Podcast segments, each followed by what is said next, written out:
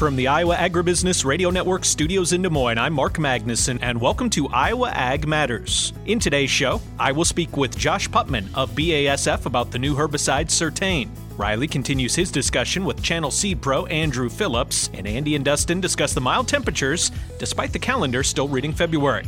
It's time now to welcome our hosts, Dustin Huffman and Andy Peterson.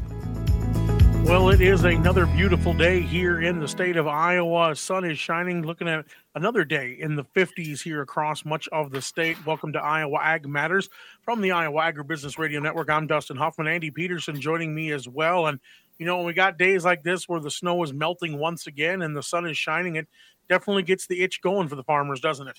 Yeah, it certainly does. And uh, it's interesting you mentioned that. I was just in a conversation – the other day with uh, someone who said it's amazing how many planters have made their way out of their long term storage closer to shops anyway, uh, with as nice as the weather's been. And I saw kind of a fun meme from the National Weather Service. I think it was in the Quad Cities, you know, uh, in in the um, spirit, I guess, of those you know missing posters that uh, that they do when somebody's when, when we're you know looking for somebody. Well, they sent one out for Old Man Winter. he's he's in the Caribbean this year, so just get well, it's it's pretty good. I'll we'll we'll share that uh, or those details as we go throughout the course of Iowa Ag Matters program here today as well. Markets are back open though after the um, three day weekend uh, amid news that perhaps uh, some South American shipping lanes are blocked, and that's provided a bit of a spark in soybeans. Dig into the details here with uh, Joe Camp from Commstock visiting with Dustin Huffman to start us off.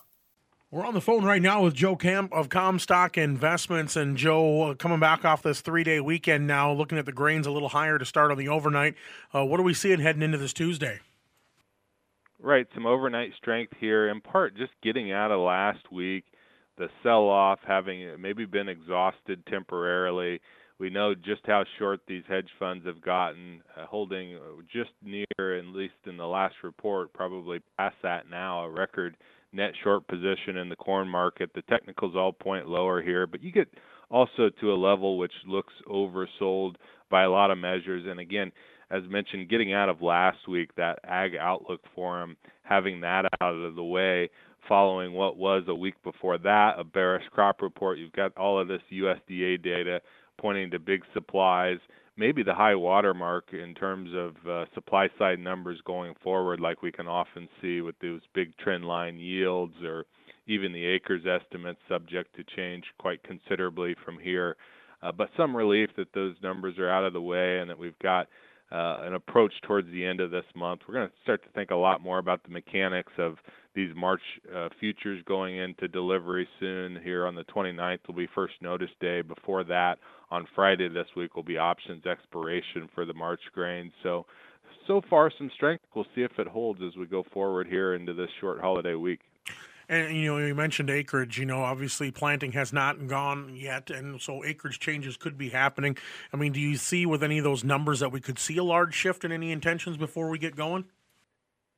Yeah, what was really interesting about the Ag Outlook Forum acreage projections was what they did was simply go back to where they had first projected them last season and uh, we could see that as an example of just how drastically they can change because uh, corn ended up, uh, you know, three and a half million, uh, 3.6 uh, million acres higher than it was. Soybeans down 3.9 million from that March uh, or from that February outlook estimate.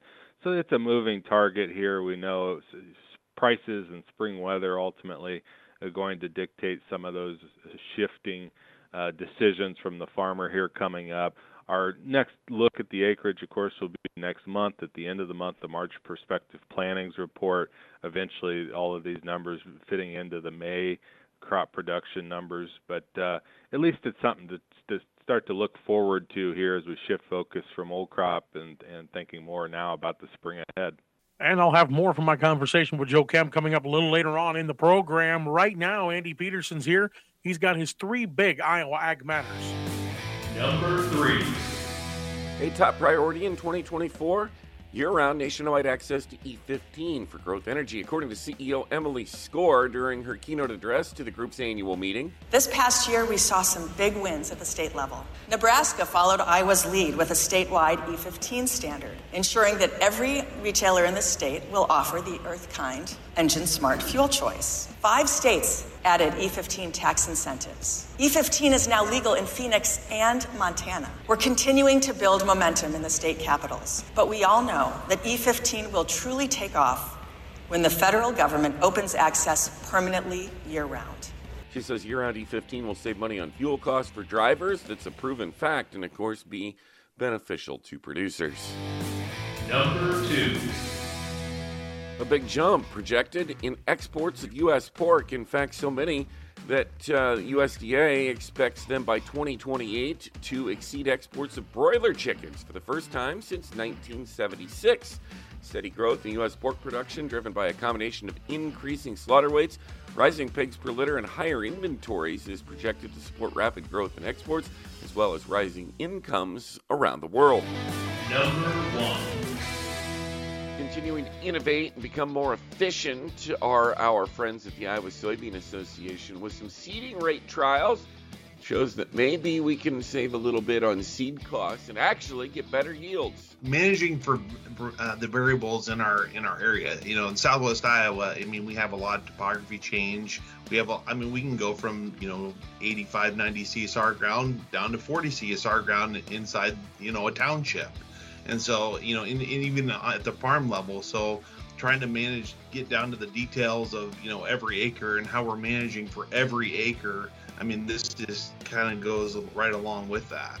Cass county farmer brian feger participating in trials in the past and he says so far they've found that seeding rates are opposite of corn. You put more on the tough ground and less on the good ground. I'm andy peterson those are your three big iowa ag matters are you ready to diversify your farm income? Sweetwater Technologies, powered by GRIP, is offering the next generation of agricultural entrepreneurs turnkey, owner operated drone business partnerships. Together, we can grow and empower agricultural communities through technological solutions. It is our vision to build economic growth for future generations.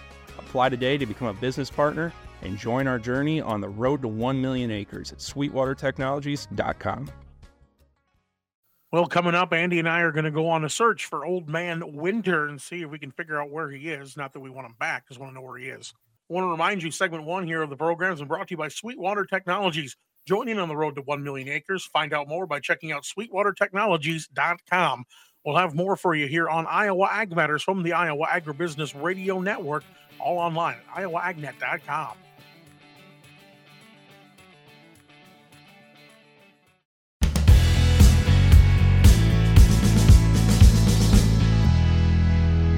Beautiful Tuesday here on Iowa Ag Matters. Andy and Dustin on your authentic, official, and trusted voice of Iowa agriculture. We're going out in the field since we can this time of year and talk some uh, seed corn and uh, uh, decisions that uh, can be made around uh, the right technology on the right acre here since the warm weather has us, I think, all about a month ahead of ourselves, if not six weeks ahead of ourselves, to um, chomping at the bit to get going on some things, even though there's probably quite a bit of shop work to be done. One thing, the heating bill is going to be a lot less, or the wood pile uh, shrinks much less here when Mother Nature cooperates the way that um, the way that she has. Wanted to um, give a shout out to uh, Jason Round, Tim Borwald and crew, winners of the uh, 10,200 pound pro stock division at the National Farm Machinery Show here this past week, the national championship tractor puller reside or tractor pullers um, in the pro stock class reside in northeastern Iowa. Um, great uh, producers, great tractor pullers, and bringing that trophy here back to northeast Iowa, Dustin, is always a cool thing. I saw 1.2 million square feet of exhibit space at uh, Louisville. That show just continues to get bigger. Yeah, that it does, and there's a lot more uh, broadcasters to get down there too. A lot more of our friends are are posting, and it's very interesting to see that. You know, especially when it's so close to Commodity Classic, but that's like a whole month long of rollouts for these implement companies. It's always fun to catch up with them. Uh, you know, coming up with Commodity Classic, like we'll be, I will be next week in Houston.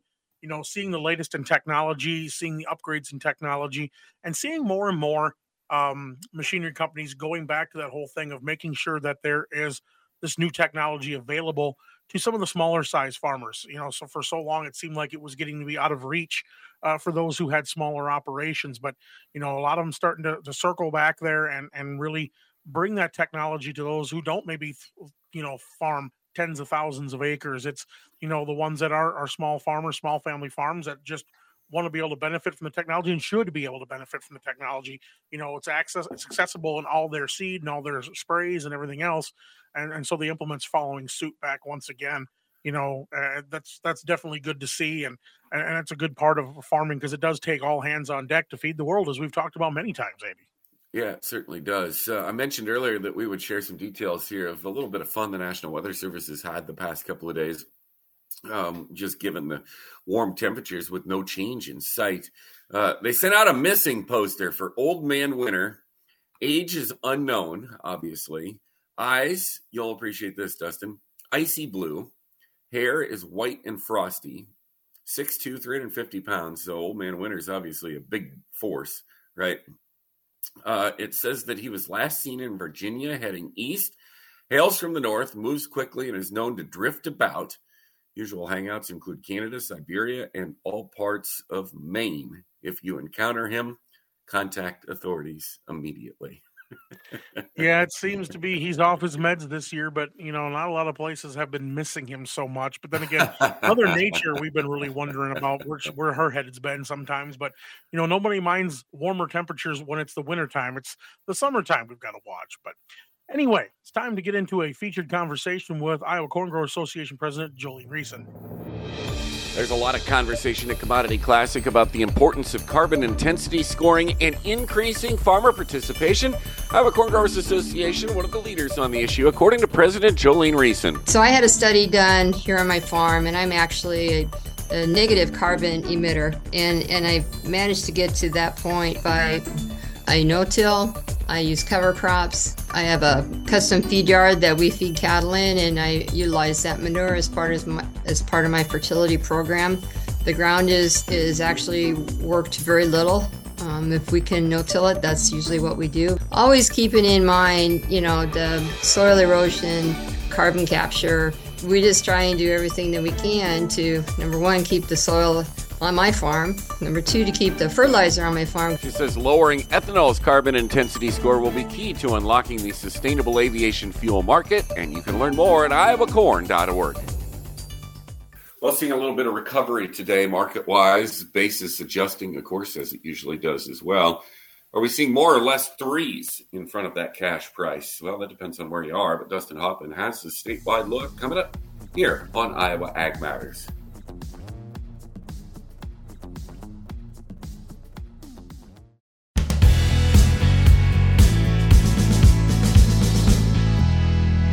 Let's talk some weed control here on Iowa Ag Matters. Andy and Dustin, as of course, focusing on a strong weed control strategy featuring multiple modes of action is key uh, to make sure we preserve all the tools we have. BASF has some help there with a new corn herbicide called Surtain.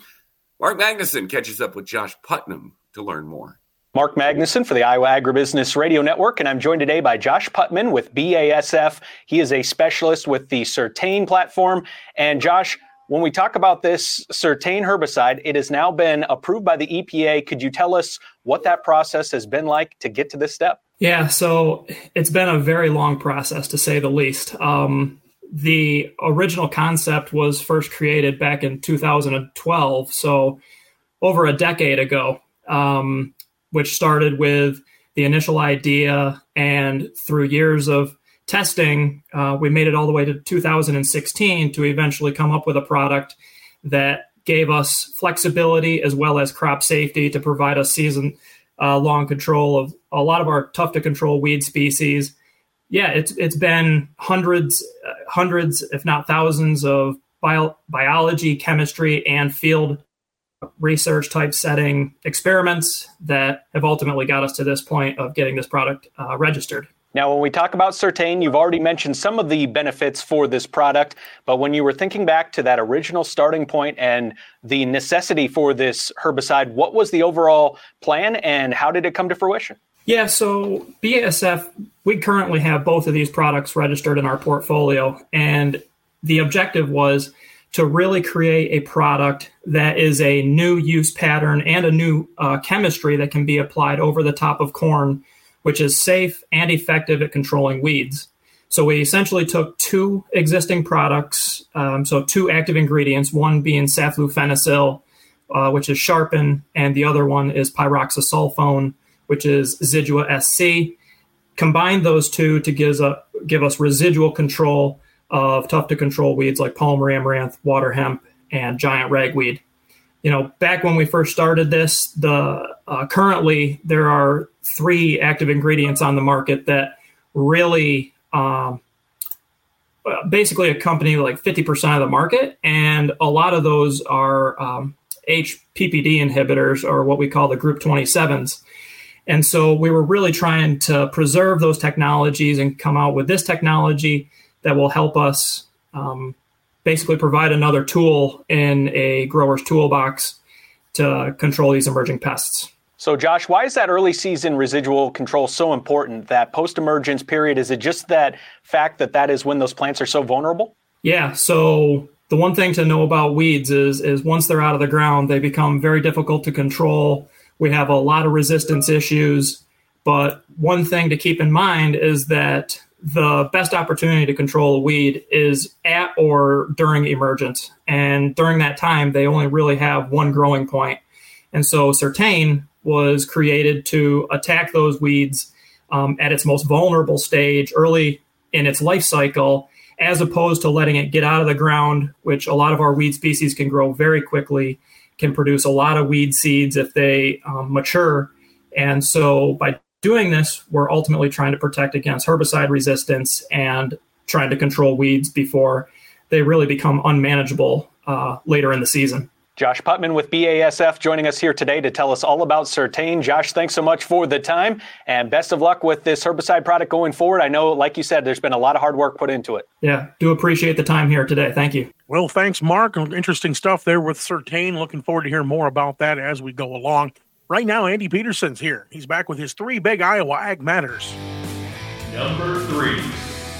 A top priority in 2024 year round nationwide access to E15 for Growth Energy, according to CEO Emily Skor during her keynote address to the group's annual meeting. This past year, we saw some big wins at the state level. Nebraska followed Iowa's lead with a statewide E15 standard, ensuring that every retailer in the state will offer the Earth Kind Engine Smart fuel choice. Five states added E15 tax incentives. E15 is now legal in Phoenix and Montana. We're continuing to build momentum in the state capitals, but we all know that E15 will truly take off when the federal government opens access permanently year round. She says year round E15 will save money on fuel costs for drivers. That's a proven fact and, of course, be beneficial to producers. Number two. A big jump projected in exports of U.S. pork. In fact, so many that uh, USDA expects them by 2028 to exceed exports of broiler chickens for the first time since 1976. Steady growth in U.S. pork production, driven by a combination of increasing slaughter weights, rising pigs per litter, and higher inventories, is projected to support rapid growth in exports as well as rising incomes around the world. Number continuing to innovate and become more efficient are our friends at the Iowa Soybean Association with some seeding rate trials. Shows that maybe we can save a little bit on seed costs and actually get better yields. Managing for uh, the variables in our in our area, you know, in Southwest Iowa, I mean, we have a lot of topography change. We have, a, I mean, we can go from you know 85, 90 CSR ground down to 40 CSR ground inside you know a township and so you know in, even at the farm level so trying to manage get down to the details of you know every acre and how we're managing for every acre i mean this just kind of goes right along with that.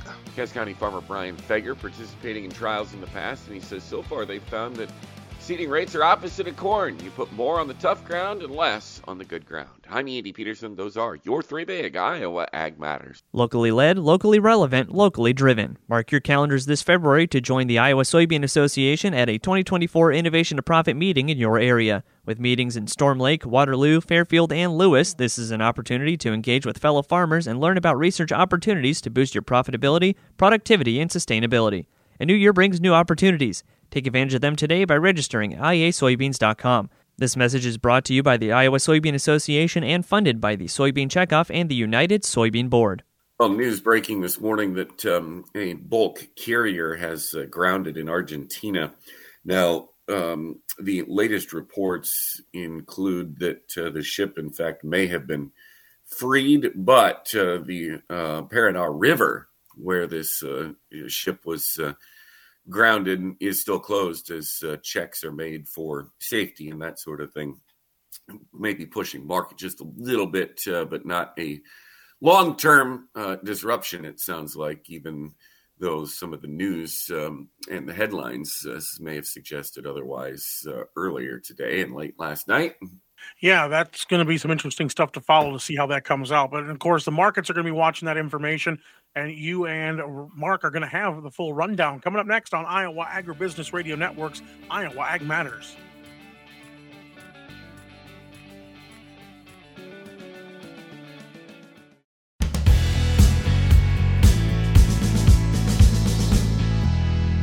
This is the midday market update on Iowa Ag Matters. I'm Mark Magnuson. Joined today by Brian Doherty of Total Farm Marketing for our midday market discussion. And Brian, what are we seeing taking place in the grains today? Well, a little green, so that's encouraging. We're seeing wheat, uh, which was really hammered last week, coming back nicely today 13 to 17 higher in, in Chicago. Those contracts were brutalized. I'm going to say brutalized, that's my term. So they were beat up pretty hard, 40 to 50 cent range in about a three day window. So a bit of a comeback there. Uh, you know, it's interesting, and you and I off air were just talking a little bit about the weather and just kind of this warmth and early start to the growing season. It just, you know, there's an air of, uh, or air as in, in in the atmosphere that, boy, what if we turn back cold and get a cold snap here, something that could be damaging. So I think we have to be a little careful how negative we want to be any of these markets right now. They've been beat up so hard. Uh, corn's trying to edge back, maybe penny, penny and a half higher right now. Certainly been on the defensive for multiple, multiple months. New contract low closes at the end of last week and then beans struggling as well. There's not much of a big story to really tell outside of the U.S. No real weather markets in South America today that have you raising your eyebrows. Markets are oversold by some technical indicators, and some technical indicators are giving buy signals. That's the latest on the grains. Here's Andy Peterson with more livestock news. It's time, Mark, now for in depth livestock numbers. Let's take a look at uh, cattle first. Daily estimated slaughter total numbers 120,000 head. That's uh, 3,000 more than a week ago and 1,000 less than a year ago. Boxes, movement is strong here at midday with 76 loads of choice cuts selling up 90 cents, to 96.20 select down $1.33, 286.66 on just 9 loads of movement. And that spread is uh, widening a little bit to 954 on the pork side of things, daily estimated slaughter total numbers coming in at 482,000 head, 2,000 less than a week ago and 9,000 more than a year ago. Cash markets, we wrap up yesterday's numbers for comparison purposes. Barrels and gilts, producers sold on a carcass basis. Negotiated purchase wise, finished yesterday with 3,482 head of sales. And the market was essentially flat, two cents lower, 69.43 on the weighted average price. Formula purchases, a big day, 203,000 head of sales. Weighted average price 75.90, so that market was up a dollar 16. As far as what's happening so far today, just 846 head of negotiated purchases and no comparison available due to confidentiality issues. Of course, formula purchases, only 95,000 head of sales. The market is sharply higher, up uh, $2.27. You might think Iowa just grows corn, but the truth is, corn grows Iowa. Hi, I'm Stu Swanson, a farmer from Galt, Iowa, and the first vice president of the Iowa Corn Growers Association. Whether you're planting, harvesting, or anywhere in between, as a member of the Iowa Corn Growers Association, you're also actively advocating for our industry. As an ICGA member, you have a voice lobbying on ag issues at the state and federal levels on priorities that impact your farm. Join us today at iowacorn.org/join. At midday, March corn up one and a quarter at 417 and three quarters. March soybeans up seven and a half at 1179 and three quarters. On the Merc, April live cattle down 12 cents at 187.42. March feeder cattle up 60 cents at 251.62. April lean hogs up 60 cents at 85.82. April pork cutout up 7 cents at 91.50. And class 3 milk up 5 cents at 16.89. That was a check of the midday markets on Iowa Ag Matters. I'm Mark Magnuson.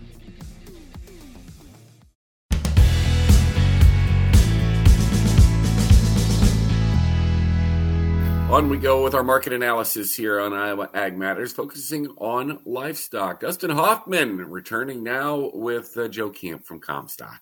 All right, so moving over to the livestock side of things, we know Friday we saw triple digit in ga- gains in cattle. Uh, of course, we've got the cattle on feed report coming up, and also hogs had a positive territory. So, what are we thinking heading into this holiday shortened week with livestock?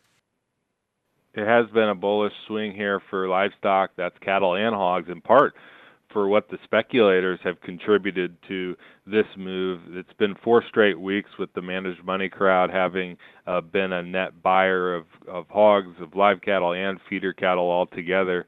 And so that pushes the market higher in a way uh, that also still fits with bullish fundamentals. The reasoning for it, tight uh, fed cattle numbers still out there, some optimism about weather and what's ahead this spring, potentially down the road, uh, rebuilding this herd into a, a more profitable outlook, at least for now.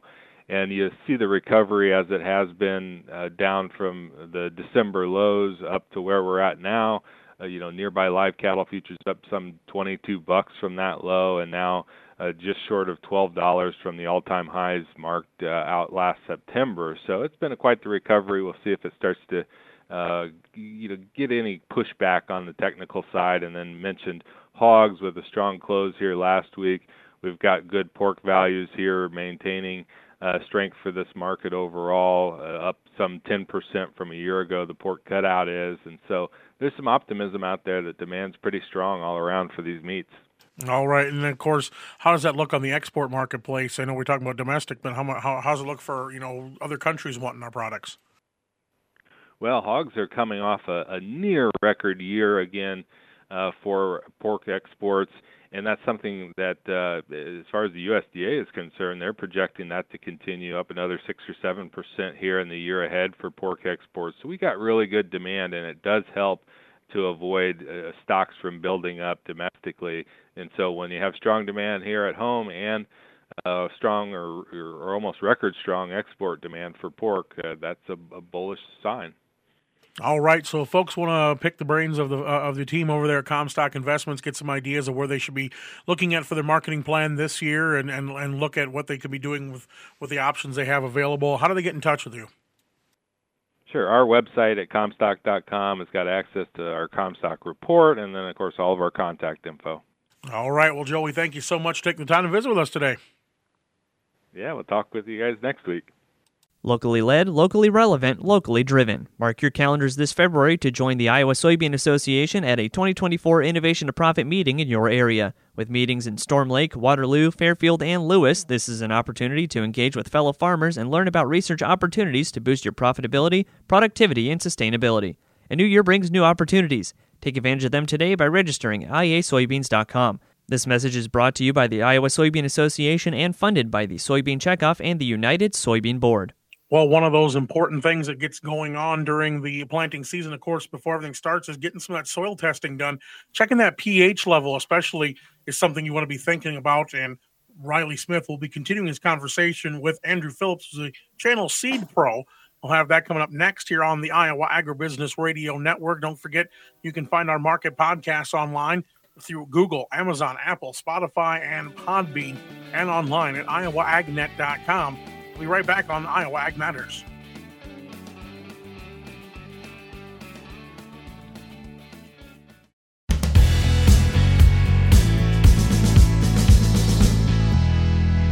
As we mentioned, Riley is going to be continuing his conversation with Andrew Phillips, channel Seed Pro, continuing their talk now today about soil testing and pH levels.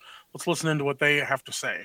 So then, considering uh, you know the pH and uh, you know other soil conditions that they need to keep track of, uh, you know what can they do to you know make sure things are where they need to be, and you know if they aren't where they need to be, who can they uh, talk to, and you know how can they get in touch specifically on the channel side of things to uh, make sure that everything is where it needs to be. Yeah, so I, I think I think pH is is number one. Uh, once we kind of identify if we have any any weak spots throughout the field, whether that be high pH or low pH. Um, obviously, we can look at lime situations for low pH to bring that pH up. Higher pH is tougher. Higher pH takes time. Um, it takes air water management, meaning maybe we need to tile those low spots so that the soil can breathe. Um, maybe that is spreading products like gypsum or some other product that allows some perme- permeability through the soil so that um, we can get rainwater to move through it so it doesn't become anaerobic and not being able to breathe. Um, if we do have high pH, high pH normally affects soybeans at a higher level. And so what I mean by that is high pH causes nutrition tie-ups, um, mostly referred to as iron chlorosis deficiency in soybeans. And sometimes when you're driving around the country, you can kind of see that out in fields low-lying areas have these really yellow beans or or um, I call it a flash flash um, injury on beans, and uh, it stunts their growth. It stunts their nutrition uptake. Um, it doesn't allow for canopy, so it can cause some weed issues out there. But um, you know, those are things that it, it's tough to fix. Um, it takes it takes many years to fix. It's not a one-time thing. But what you can do is you can work with your local channel seed pro and you can try to place soybean uh, genetics and varieties that are really good against high pH or have a high tolerance to iron chlorosis deficiency so that we can manage some of that negative um, loss on those beans. And then, uh, you know, how are the channel seed pros involved in that product selection? Uh, once we're looking at that uh, that part of the process, um, you know, how you know, speaking on your side of being a channel seed pro, uh, you know, how are you guys involved in that, and how do you uh, support those farmers? Yeah, I think I think Channel is um, unique as a seed pro. Um, we don't have a legacy brand name to kind of um, help us, you know, work through things. So we have to be. What I'm getting at is we have to be extremely um, good at what we do. We have to take. We have to go the extra mile. We have to know our products better than anyone else. We have to be able to select our products um, at a high level to make sure that we are giving our customers not only the best product, but also um, placing it in the correct area um, every single year. So, what's cool about a Channel Seed Pro is that we are directly involved in um, picking and selecting and asking for new genetics and new varieties. And same thing on the corn, corn hybrids. Um, when we have a spot or a weak area um, certain maturity or we're weak on IDC or we're, we're weak on white mold or, or sudden death on beans, um, we can kind of go through our technical agronomists. We walk fields together. We identify these weaknesses. We identify areas we need to become stronger in.